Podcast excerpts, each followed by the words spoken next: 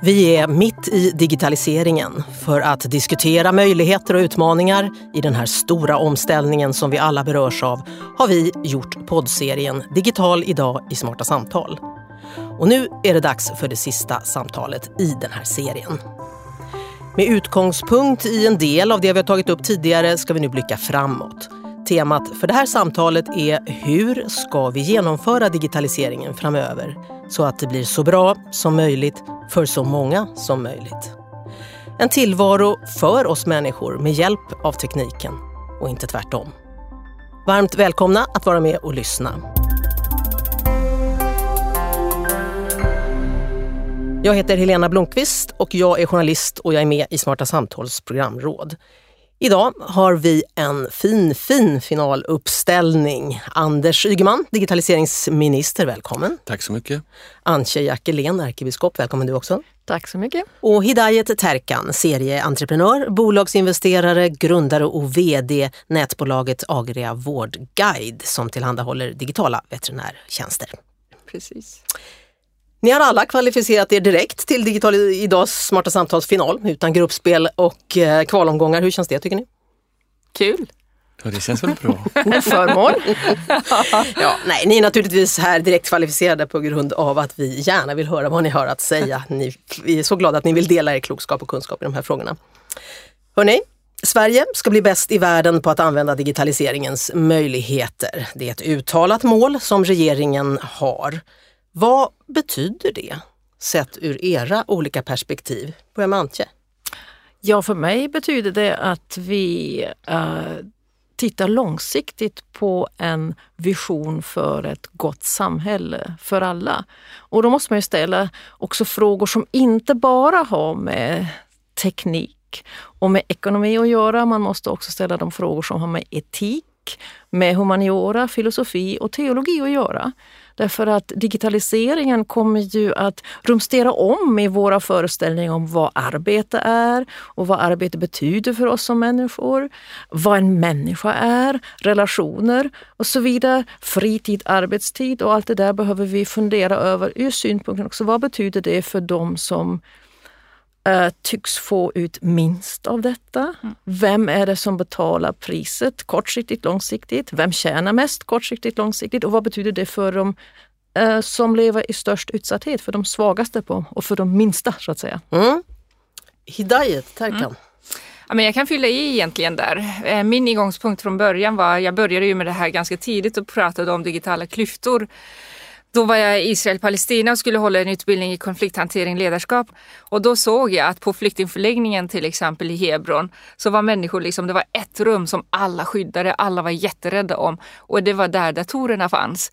För människor såg liksom att det är deras länk ut i världen.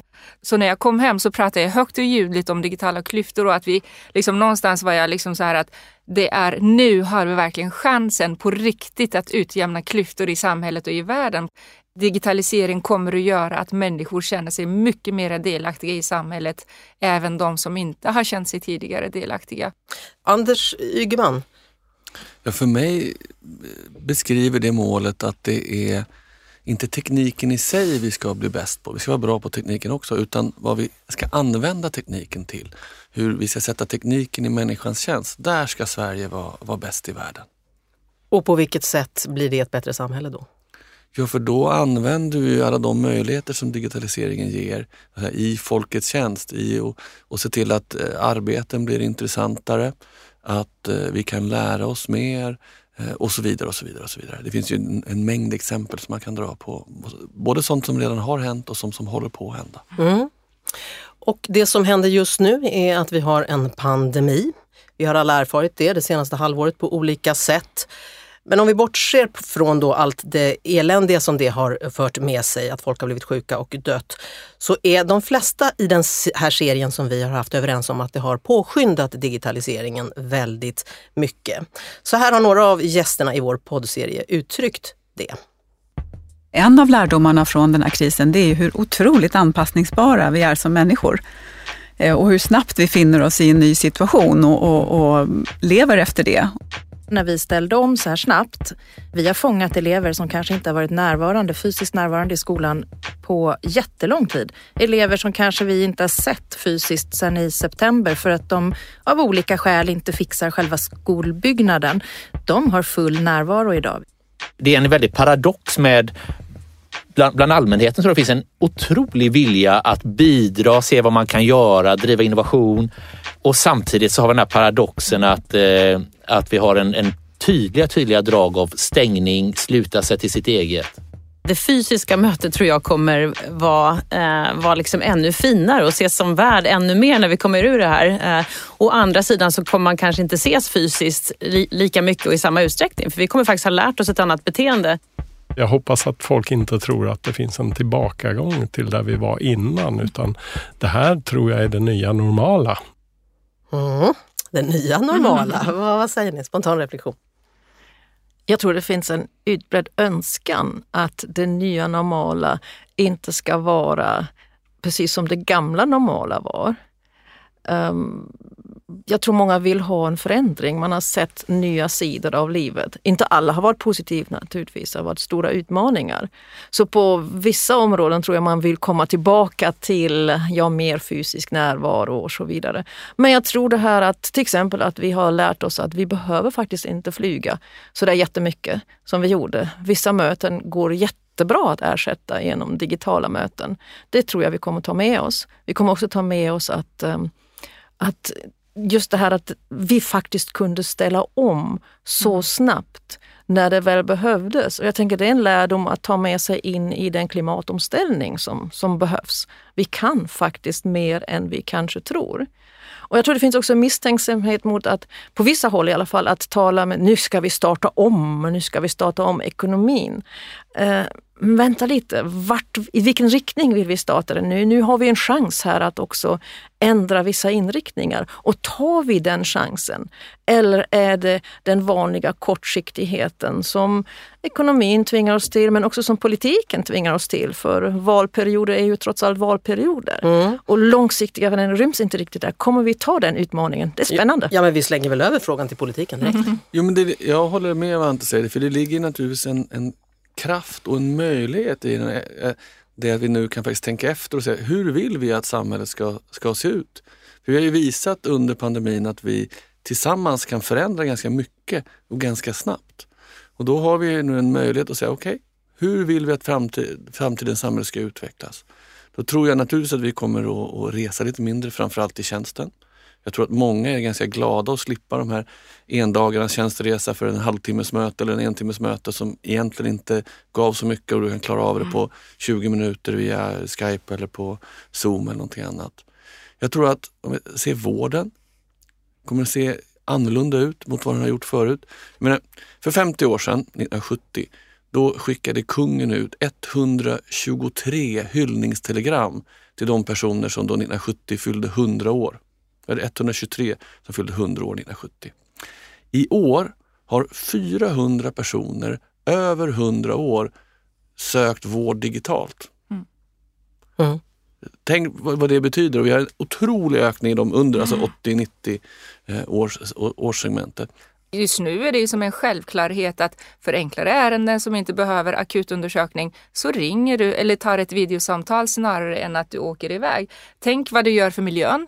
Tänk vad det gör för, för effektivitet när det gäller tiden som du kan lägga på annat. Tänk vad det gör i alla fall i djurs, liksom i det fallet, stressen som det blir att böka in sig i en bil eller buss eller vad det nu kan vara, komma och vänta liksom i en klinik och så vidare. Så att det här är ju, det här är ju bara, det här är bara början som jag ser det av allt som kommer att komma ur som också kommer att digitaliseras. Nu är ju Sverige extremt långt framme när det gäller digitaliserade tjänster och så vidare.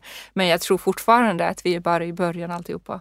Digitaliseringen är ju en enorm strukturomvandling och eh, alla sådana har genom alla tider inneburit möjligheter men också svårigheter och det drabbar ju oss eller gagnar oss olika. Och så här resonerade en av våra tidigare poddgäster i den här serien, Sebastian Siemiatkowski. Han är grundare och VD på betalbolaget Klarna. Så här sa han. Digitaliseringen innebär ju fantastiska möjligheter eh, för ett bättre liv. eh, överallt, eh, över generellt för, för, för, samhället. Och där är jag lika liksom obotlig, naiv optimist som jag har varit de sista 20 åren. Där har jag inte förändrat min bild.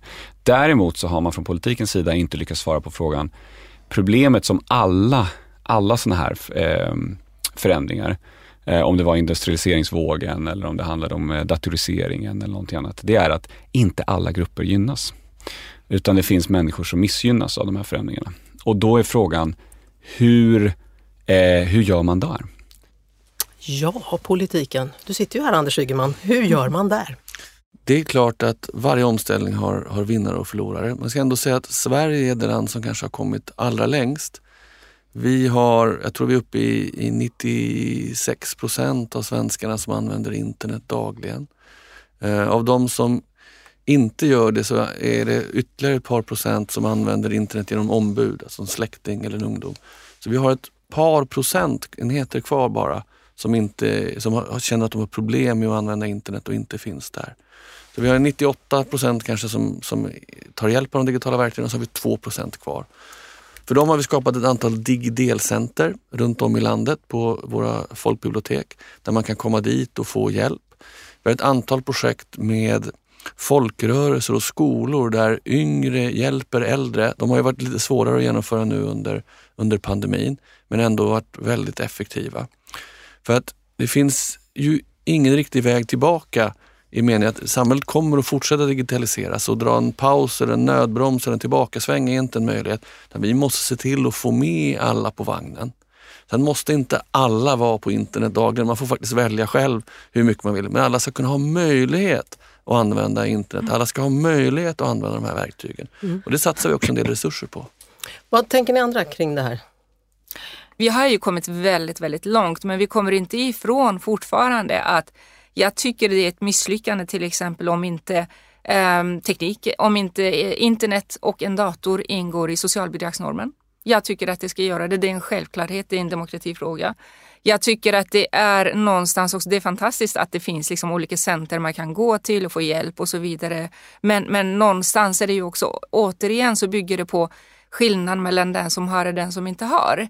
Och som sagt, i, i, botten så ligger det att vi har kommit väldigt långt. Vi har hög tillgänglighet och så vidare. Men jag tycker att vi kan ändå bättre. Mm. Konkret förslag där Anders Ygeman. Socialbidragsnormen ska också omfattas av dator och internet. Ja. Ja, och dator kan man ju fundera över för där, där kan man ha många olika sätt att koppla upp sig på. Men att vara uppkopplad, det finns det faktiskt eh, domslut på att det ingår i normen för socialbidrag, eller försörjningsstöd som det heter nu. Mm. Gör det nu? Ja, du har, Bra, rätt, du har rätt att vara uppkopplad. Ja, men då, då var du nöjd där Hidayet? Ja, nej, men det är jättebra.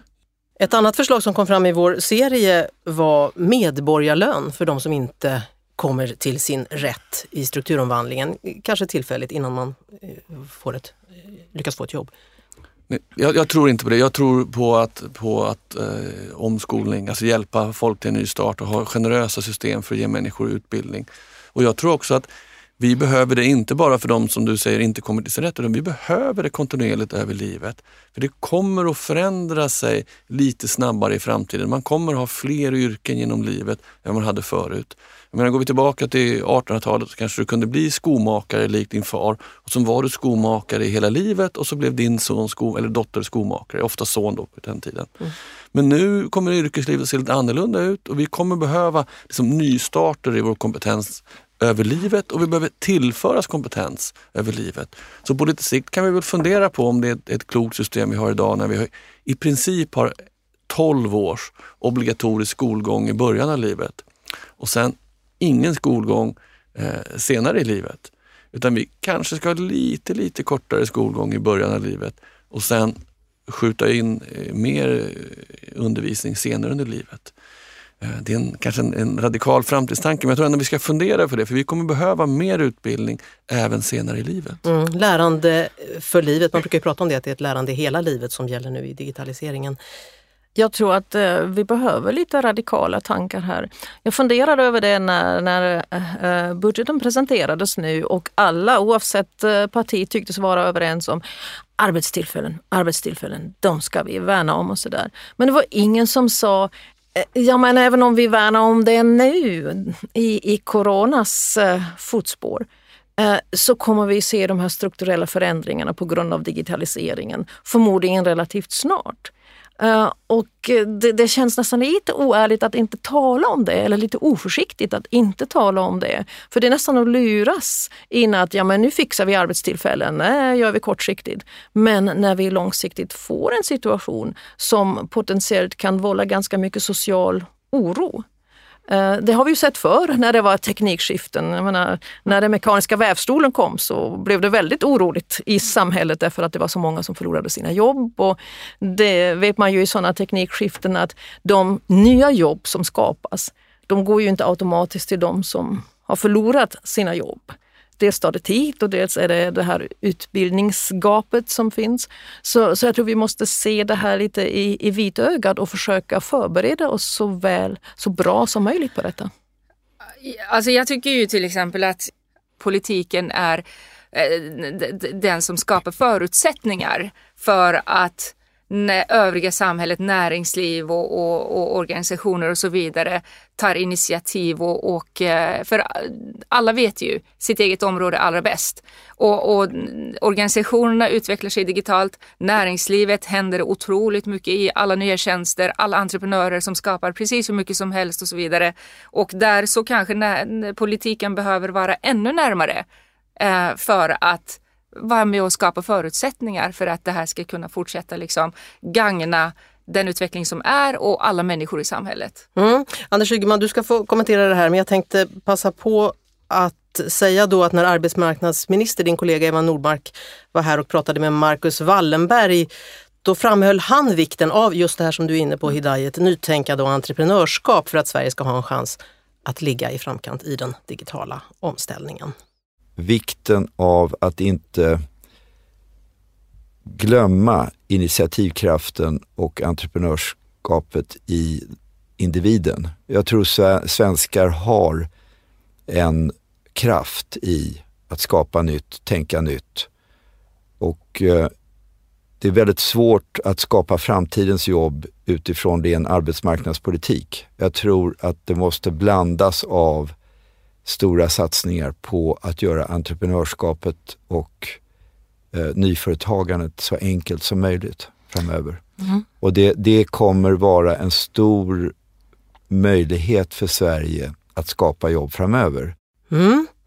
Och politiken ligger till grund för att den här kraften ska kunna släppas lös då. Hur då? Ja, vi har ju väldigt bra förutsättningar för den som vill skapa Eh, Eh, den som vill eh, starta sina egna företag, driva sin idé. Jag menar, som vi sa innan, det är ju Sverige och Stockholm och kanske Silicon Valley och någonstans annat till i världen där vi har de mest kreativa förutsättningarna. Och vi har den, den bästa grunden i och med att så många i Sverige har en, en bra utbildningsnivå och, och är digitaliserade. Men jag vill också säga att det finns inte en utveckling som är, som är deterministiskt förbestämd, att vi ska gå åt ett håll. Vi kan som människor vara med och skapa utveckling och välja vilken utveckling vi ska se framåt. Det går att använda den här fantastiska utvecklingen både i, i positiv riktning och negativ riktning. Och vår roll är att se till att som människor välja den, den positiva utvecklingen. Mm. Men den här oron som, som Antje ger uttryck för, att hon tycker att, mm, det, om jag förstod det rätt, så att man, man tar inte det här riktigt på allvar att folk kommer... Alltså jag förstod det som att hon sa att, att det kommer att bli en stark skifte av jobb. Det kommer att försvinna en väldig massa jobb, så kommer det komma till en väldig massa jobb. Men risken är om vi inte gör rätt saker att det är andra människor som får de nya jobben och så får du då ett antal människor som inte klarar av att ta de här nya jobben och kanske blir arbetslösa eller känner sig utanför och så skapar det konflikter i samhället. Och då skulle mitt svar vara att vi måste se till att rusta de människorna för att kunna ta de nya jobben och rusta dem i tid så att de här skiftena inte blir eh, för smärtsamt för, för samhället och för individen. Mm. Ja, det var precis åt det hållet. Så jag det är inte så att jag tycker det här är negativt utan jag håller helt med. Det här är ett teknikskifte som, som har mycket positivt med sig och som vi inte ska liksom försöka ställa oss utanför. Det går inte. Det är ungefär, man kan jämföra det för 500 år sedan när boktryckarkonsten slog igenom. Eh, det hade varit konstigt om, man, om någon hade sagt nej men det där ska vi inte ha. Mm. Uh, och samtidigt såg man också i boktryckarkonsten, ja men det trycktes också en massa hatskrifter och massa nonsens. Så, där, så det är ju alltid blandat mm. och det, allt vad människor tar i är blandat på det viset. Men jag tänker att det vi behöver göra det är att uh, just försöka tänka långsiktigt och tänka holistiskt, mm. inte bara på siffror utan också på de här eh, värden och värderingar om människors värdighet. Hur mm. påverkas den i, mm. i det här? Och vad, vad kan vi göra för att motverka negativ påverkan och hur kan vi förstärka mm. det, det positiva? Jag tänker där har ju sådana saker som vi har lärt oss demokrati kan vi mm. inte ta för givet. Mm. Utan, uh, och de här redskapen kan ju, vet vi ju, användas för att förstöra demokratin.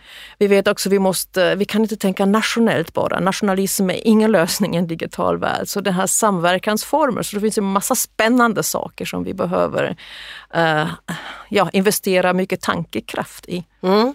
Du kommer in på en fråga där som, vi har varit uppe, som har varit uppe i den här serien, nämligen hur tekniken ska gagna oss människor och inte tvärtom. Anna Eriksson, hon är generaldirektör för Myndigheten för digital förvaltning, DIGG, och så här sa hon om det när hon gästade oss i vår poddserie. Man måste ju utgå från behoven hos människorna. Och det, där tror jag vi ofta går fel och speciellt vi som är mera ingenjörer som jag själv, att man kommer på någonting väldigt smart och tycker att det här tekniken skulle vara kul att göra någonting med.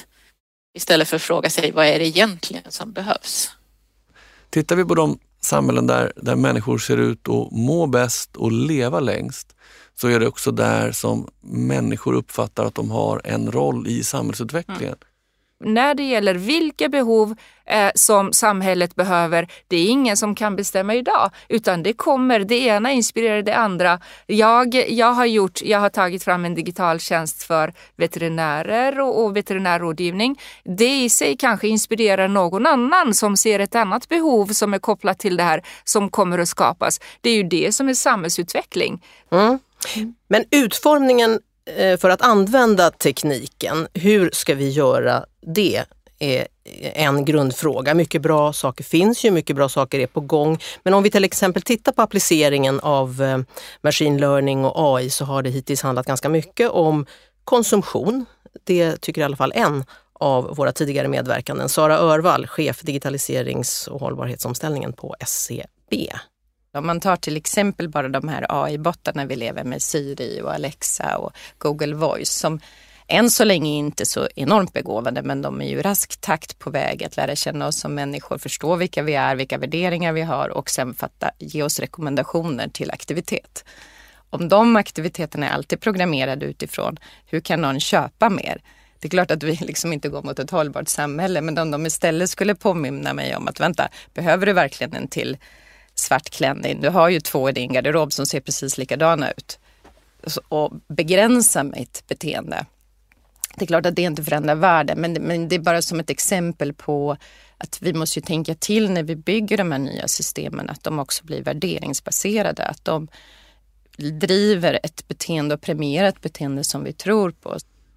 Mm, premierar ett beteende som vi tror på. Vilka och vem är det som ska bestämma det då? Hur ska det gå till? Eh, vi har blivit lite lite mindre medborgare och lite mer konsumenter på alla möjliga områden i vårt liv. Och, och, jag skulle vilja se att vi stärkte medborgarskapet i det här. Och medborgarskapet handlar ju mer om att odla den här Ja, men jag bidrar faktiskt till samhället. Samhället är inte leverantör av mina trygghetstjänster utan jag är en del av samhället och jag bidrar. Jag vill det, jag måste det, annars går det inte. Mm. Uh, och, och det tänker jag är ett ett svar på din fråga, vem ska bestämma vad vi tror på? Så vi behöver ha den breda dialogen, de breda samtalen kring det här. Det måste surra i landet om de djupa värderingsfrågorna som, som, som ligger med i digitaliseringen. Det räcker inte med att vi frågar oss, och vilka regelverk måste vi ha för att det ska ge, gå skjuts till? Mm. Och vi har haft en utveckling lite åt det hållet att vi har haft det är bra med regelverk, det är bra med policies och rutiner, men vi har haft lite av en övertro på det. Bara vi har haft rätt regelverk så är det, så är det bra. Vi har inte frågat så mycket efter det, det, det goda, det modiga omdömet mm. som också spelar en roll. Det måste vi också skola i detta. Men, Och- ja, Anders. Och vi ser väl ändå under pandemin, när vi sätts under press, hur det där goda omdömet, hur omtanken om medmänniskor tar några viktiga steg framåt. Man håller avstånd för att man tänker på de som eh, kan drabbas hårt av det. Man hjälper till att handla till någon som är äldre eller någon som är granne. Jag är ändå ganska imponerad av hur vi i vårt samhälle har lyckats ta de där kliven framåt när det verkligen gäller. Risken är att vi faller tillbaka när det är lite lugnt så vi måste flytta fram positionerna. För då kommer vi också skapa ett samhälle som är eh, där vi alla kommer trivas mycket bättre. Mm. Men bottarna då, om vi tar det här exemplet med att de borde inte säga att man ska köpa en till klänning utan du har redan en, eh, köp ingenting. Eh, för du ska inte konsumera något mer. Men det är ju liksom så att de är ju, det bygger ju på, det är, en- affärsidén är ju att tjäna pengar och att sälja klänningar. Eh, så att det, hur kommer man ifrån ehm, att bottarna faktiskt är programmerade så? Mm. Ja, men det, det är väl, jag tror faktiskt att det är, det är mycket, mycket större frågor kring hur, hur, hur, hur många eh, liksom aktivt tänker och agerar hållbart eh, och så vidare. Men, men exempelvis de här tjänsterna som också, jag tror att det kommer att komma ur, inte minst efter nu pandemin, eh, liksom konsekvenserna av det. Tjänster som skapar mer, mer hållbarhet. Den diskussionen tog, jag- tog, tycker jag tog lite mera fart under eh, intensivaste perioden av corona här. Eh, just att, att jag tror att fler människor kommer också inspireras av varandra kring hållbarhetsdiskussionerna. Den behöver finnas mer helt enkelt. Digitaliseringen och håll, hållbarhet, hur hjälper det oss på något sätt? Mm. Men jag tror vem ska ha makten över data och logaritmer? För allting programmeras ju av oss människor. Ja, och människorna har naturligtvis makten, men vi måste se till att de algoritmer som finns har en transparens, det vill säga att man kan se hur de är uppbyggda och därmed också en spårbarhet, att det går att förstå varför ett, ett input ger ett output. Och där tror jag vi måste ha lite mer av lagstiftning för att, att tydliggöra det ansvaret. Ehm, och sen så kommer vi också som, som konsumenter och medborgare få välja vilka, vilken av det här som vi, vi tycker är ett bra utfall. Vilk, vad är det för typ av lagstiftning du tänker dig då? Ja, när det gäller transparens och, och förutsägbarhet i, i algoritmer. Frågan är, eh, jag, menar, jag håller med, att skapa transparens och sådär och se, se nyttan. Men frågan är med de här självlärande systemen om vi, om vi är för naiva, som, om vi tror att vi kan ha den här transparensen. För eh, jag menar, det är en sak vilken programmering som ligger i botten. Men är det bara minsta lilla bias så, så accelererar det ju genom systemet. Alltså, kan vi skapa den transparens som vi behöver skapa? Jag tänker det, det är en, ett litet dilemma där. Ja, och kanske kan vi använda den också för att, för att avslöja bias. Alltså det är klart att om vi ser på anställningsintervjuförhållanden, vem som kallas till anställningsintervjuer idag, så vet vi att de har en ganska kraftig bias. Har du ett, ett svenskklingande efternamn eller, så kallas du till fler intervjuer än om du inte har det. Eh, och då kan man ju tänka sig att AI kan både förstärka den biasen eh, eller den kan se till att, att faktiskt ta bort den biasen. Eh, Och då gäller det att man, man, man har en öppen diskussion om, om transparens kring det där. Har vi de tekniska möjligheterna? Ja. Har vi de legala? Kanske inte riktigt än. Men det är också en teknik som är i sin linda där det kommer nog vara en samhällsdebatt framöver där vi kommer se både positiva och negativa exempel. Mm. Man kan använda tekniken hur man vill men man måste vara överens om hur man gör det då, vilka som är de goda krafterna. Mm. En del tycker ju att den här omställningen går för fort. En del tycker att den går för långsamt. Att det blir mycket snack och lite mindre verkstad. Och en som är rapp i svängarna det är Fredrik Hillelsson. Han är VD på rekryteringsbolaget Novare och tillsammans med Johanna Adami, rektor på Sofiahemmet högskola, så anordnade de i våras en rekordsnabb omställning för SAS-personal som då kunde gå in och jobba i coronavården. Och så här resonerar han. Våra myndigheter och våra regeringar oavsett färg har väl en tendens att istället för att gå och prata med dem som är längst där ute vid fronten så går man liksom fel väg. Man går till myndigheter och ber dem där uppe som är stabsmänniskor som ska göra utbildningar som egentligen någon där ute vid linjen ska göra. Och den insikten är viktig att förstå. Att ibland måste man gå längst ut istället för att gå högst upp för att få till någonting. Man måste gå direkt till den som är doer. Ja, exakt, sådana som vi. Mm. ja. ja, Anders du kanske inte ska ägna dig åt ministerstyre och sådär, men vad tänker du kring tankegången? Nej, men jag tycker han har en poäng. Jag tycker att i, i hela den här digitala omställningen så gäller det att vi involverar de som faktiskt är närmast det problem som ska lösas. Ska vi göra det här så måste de som berörs av det vara med. Både att, att styra vad som ska göras och, och berätta eh, vilka problem det är som ska lösas. För försöker man lösa det längst uppifrån, då blir det oftast inte så bra. Jag har Mm. sett ett antal exempel på det i offentlig sektor. Mm. Hidayat skruvar ja, lite på sig här nej, nu, av otålighet. Nej men det var ju lite det jag menade också. Liksom, att det är ju inte, vi, vi kan inte, det är inte schysst mot politikerna och det, jag tycker inte det är politikens roll att säga vad man ska göra. Utan politiken ska ju skapa förutsättningar för att vi gör det vi gör på allra bästa sätt.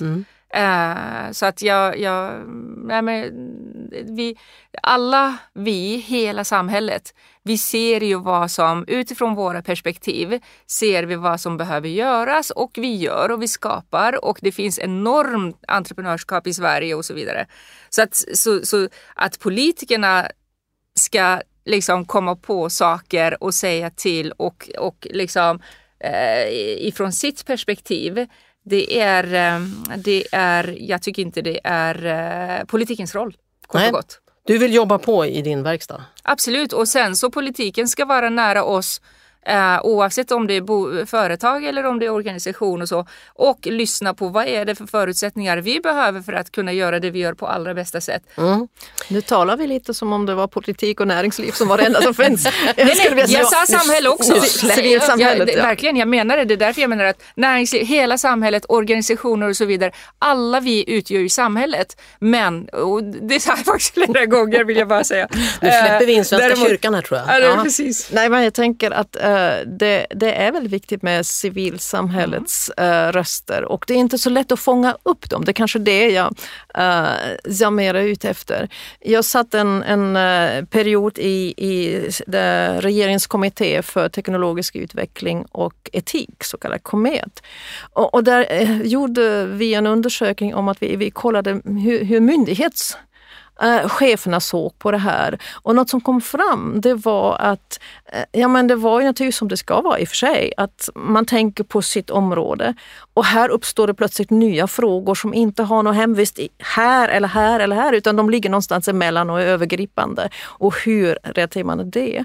Och det, också, det uppdagas också att myndigheterna egentligen har ganska lite kontakt med civilsamhället. Och det är en svaghet i vårt fina system och det var nog det som jag, som jag vill komma åt. Nej men jag Mm. förstår verkligen. Alltså, jag har jobbat inom Röda Korset, suttit i Stadsmissionens styrelse, sitter i SOS Barnbyars styrelse nu. Jag vet ju också liksom att de utmaningar som från civilsamhället som man upplever, det är därför som jag tycker också att det är det jag menar med att näringsliv, civilsamhälle, alla, det är liksom, man är närmast det som man håller på med och utvecklingen sker. Det är inte politikerna som sätter agendan för utvecklingen utan det är samhället, hela samhället som sätter agendan för utvecklingen och politiker, politikerna ska vara nära och skapa förutsättningar för att vi, den här utvecklingen ska liksom, va, liksom fortsätta och dessutom vara på ett bra sätt. Mm. Och ni är ju inne på det, alla i den här serien har varit inne på det, stuprören. Vi måste bort från stuprören, vi måste samarbeta på ett bättre sätt för att klara det här. Hur, eh, Anders Ygeman, en mening, hur gör vi det? Jag tror att vi fortsätter framåt. Jag tror att eh, eh vi är på god väg att bryta ner ganska många stuprör och, och gå framåt. Eh, det, men det kommer ju alltid vara en, det är, som, det är en pågående diskussion hela tiden där folk blir frustrerade över att det inte går tillräckligt fort och att just deras sak inte ses tillräckligt mycket. Men det är också naturligt i, i skiften. Mm. Så något, något sådär enkelt recept på det där, det finns det liksom Nej, då inte. tror jag vi hade gjort det för länge sedan. Ja, vi har uppmärksammat frågan och att det är vikten av det. Eh, avslutningsvis tänkte jag att vi ska framtidsspana lite nu och eh, vi ska börja den framtidsspaningen med att lyssna på en av våra poddar, en liten bit ur den. De medverkande Ahmed Abdi Rahman, näringspolitisk expert på Stockholms handelskammare och grundare av Järvaveckan och Louise Linder som är präst och psykoterapeut. De levererade den här filosofiska framtidsspaningen. Vad är liv? Vad är människa? Eh, vad händer när vi inkorporerar tekniken i oss själva, när vi börjar bära delar av våra kroppar? Eh, inte för att vi har haft en skada och ersätter det av nödvändighet, men att vi frivilligt väljer att vara en del eh, av vår kropp ska vara en, en dator, en chip eller vad det kan vara. Hårdvara och mjukvara. Om, om, om det blir så avancerat så kommer de här maskinerna leva längre än oss, alltid eh, kommer de att ärva eh, jorden eh, mm. om man är tillbaka här om några hundratusen år. Eh, och vad, vad, innebär det då? Vad berättar de för berättelser om sina skapare? Om man säger mm. så. Mm. Eh, det tycker jag är väldigt eh, fascinerande. En annan sak jag tänker på är varför. Varför, varför behöver vi all den här tekniken? Vad, vad är det vi vill, vad, vad är meningen med livet? Vad vill, vill vi göra mer? Som vi inte kan göra nu. Liksom, vad, vad vill vi få? Vad är målet? Många tunga frågor där får man säga. Antje, du såg ut att gilla det där i resonemanget.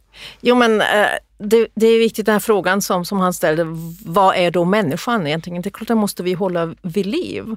Och också den här frågan, ja men som, som eh, de här eviga existentiella frågorna. Duger jag? Är jag älskad? Vad är meningen med det hela?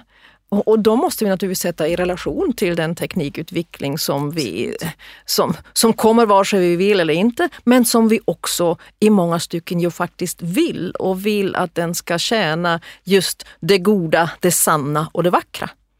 Människan strävar ju alltid efter mer, efter utveckling. Och då kan vi välja på något sätt, vad är utveckling? Är det liksom att vi genererar mer och mer tjänster som är teknikvänliga eller är det tekniken, är det tekniken som möjliggör för människan eller är det människan som på något sätt blir slav under tekniken?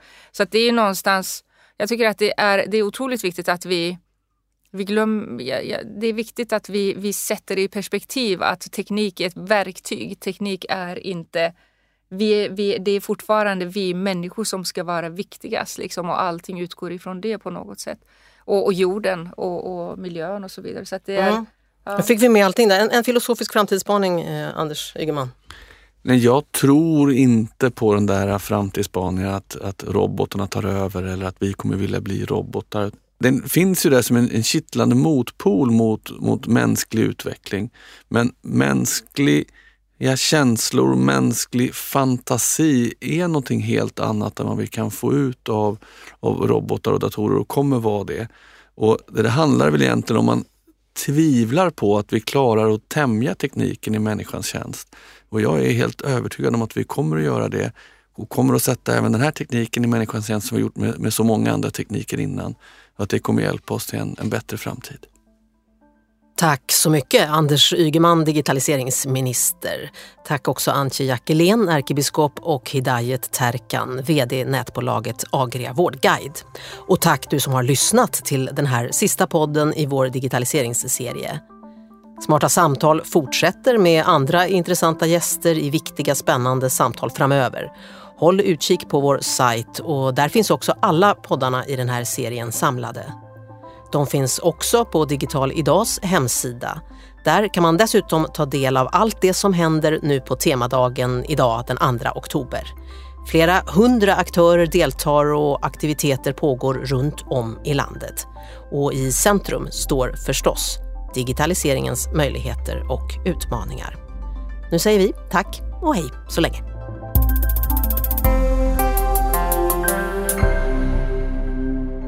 Det här programmet görs på Beppo. Beppo.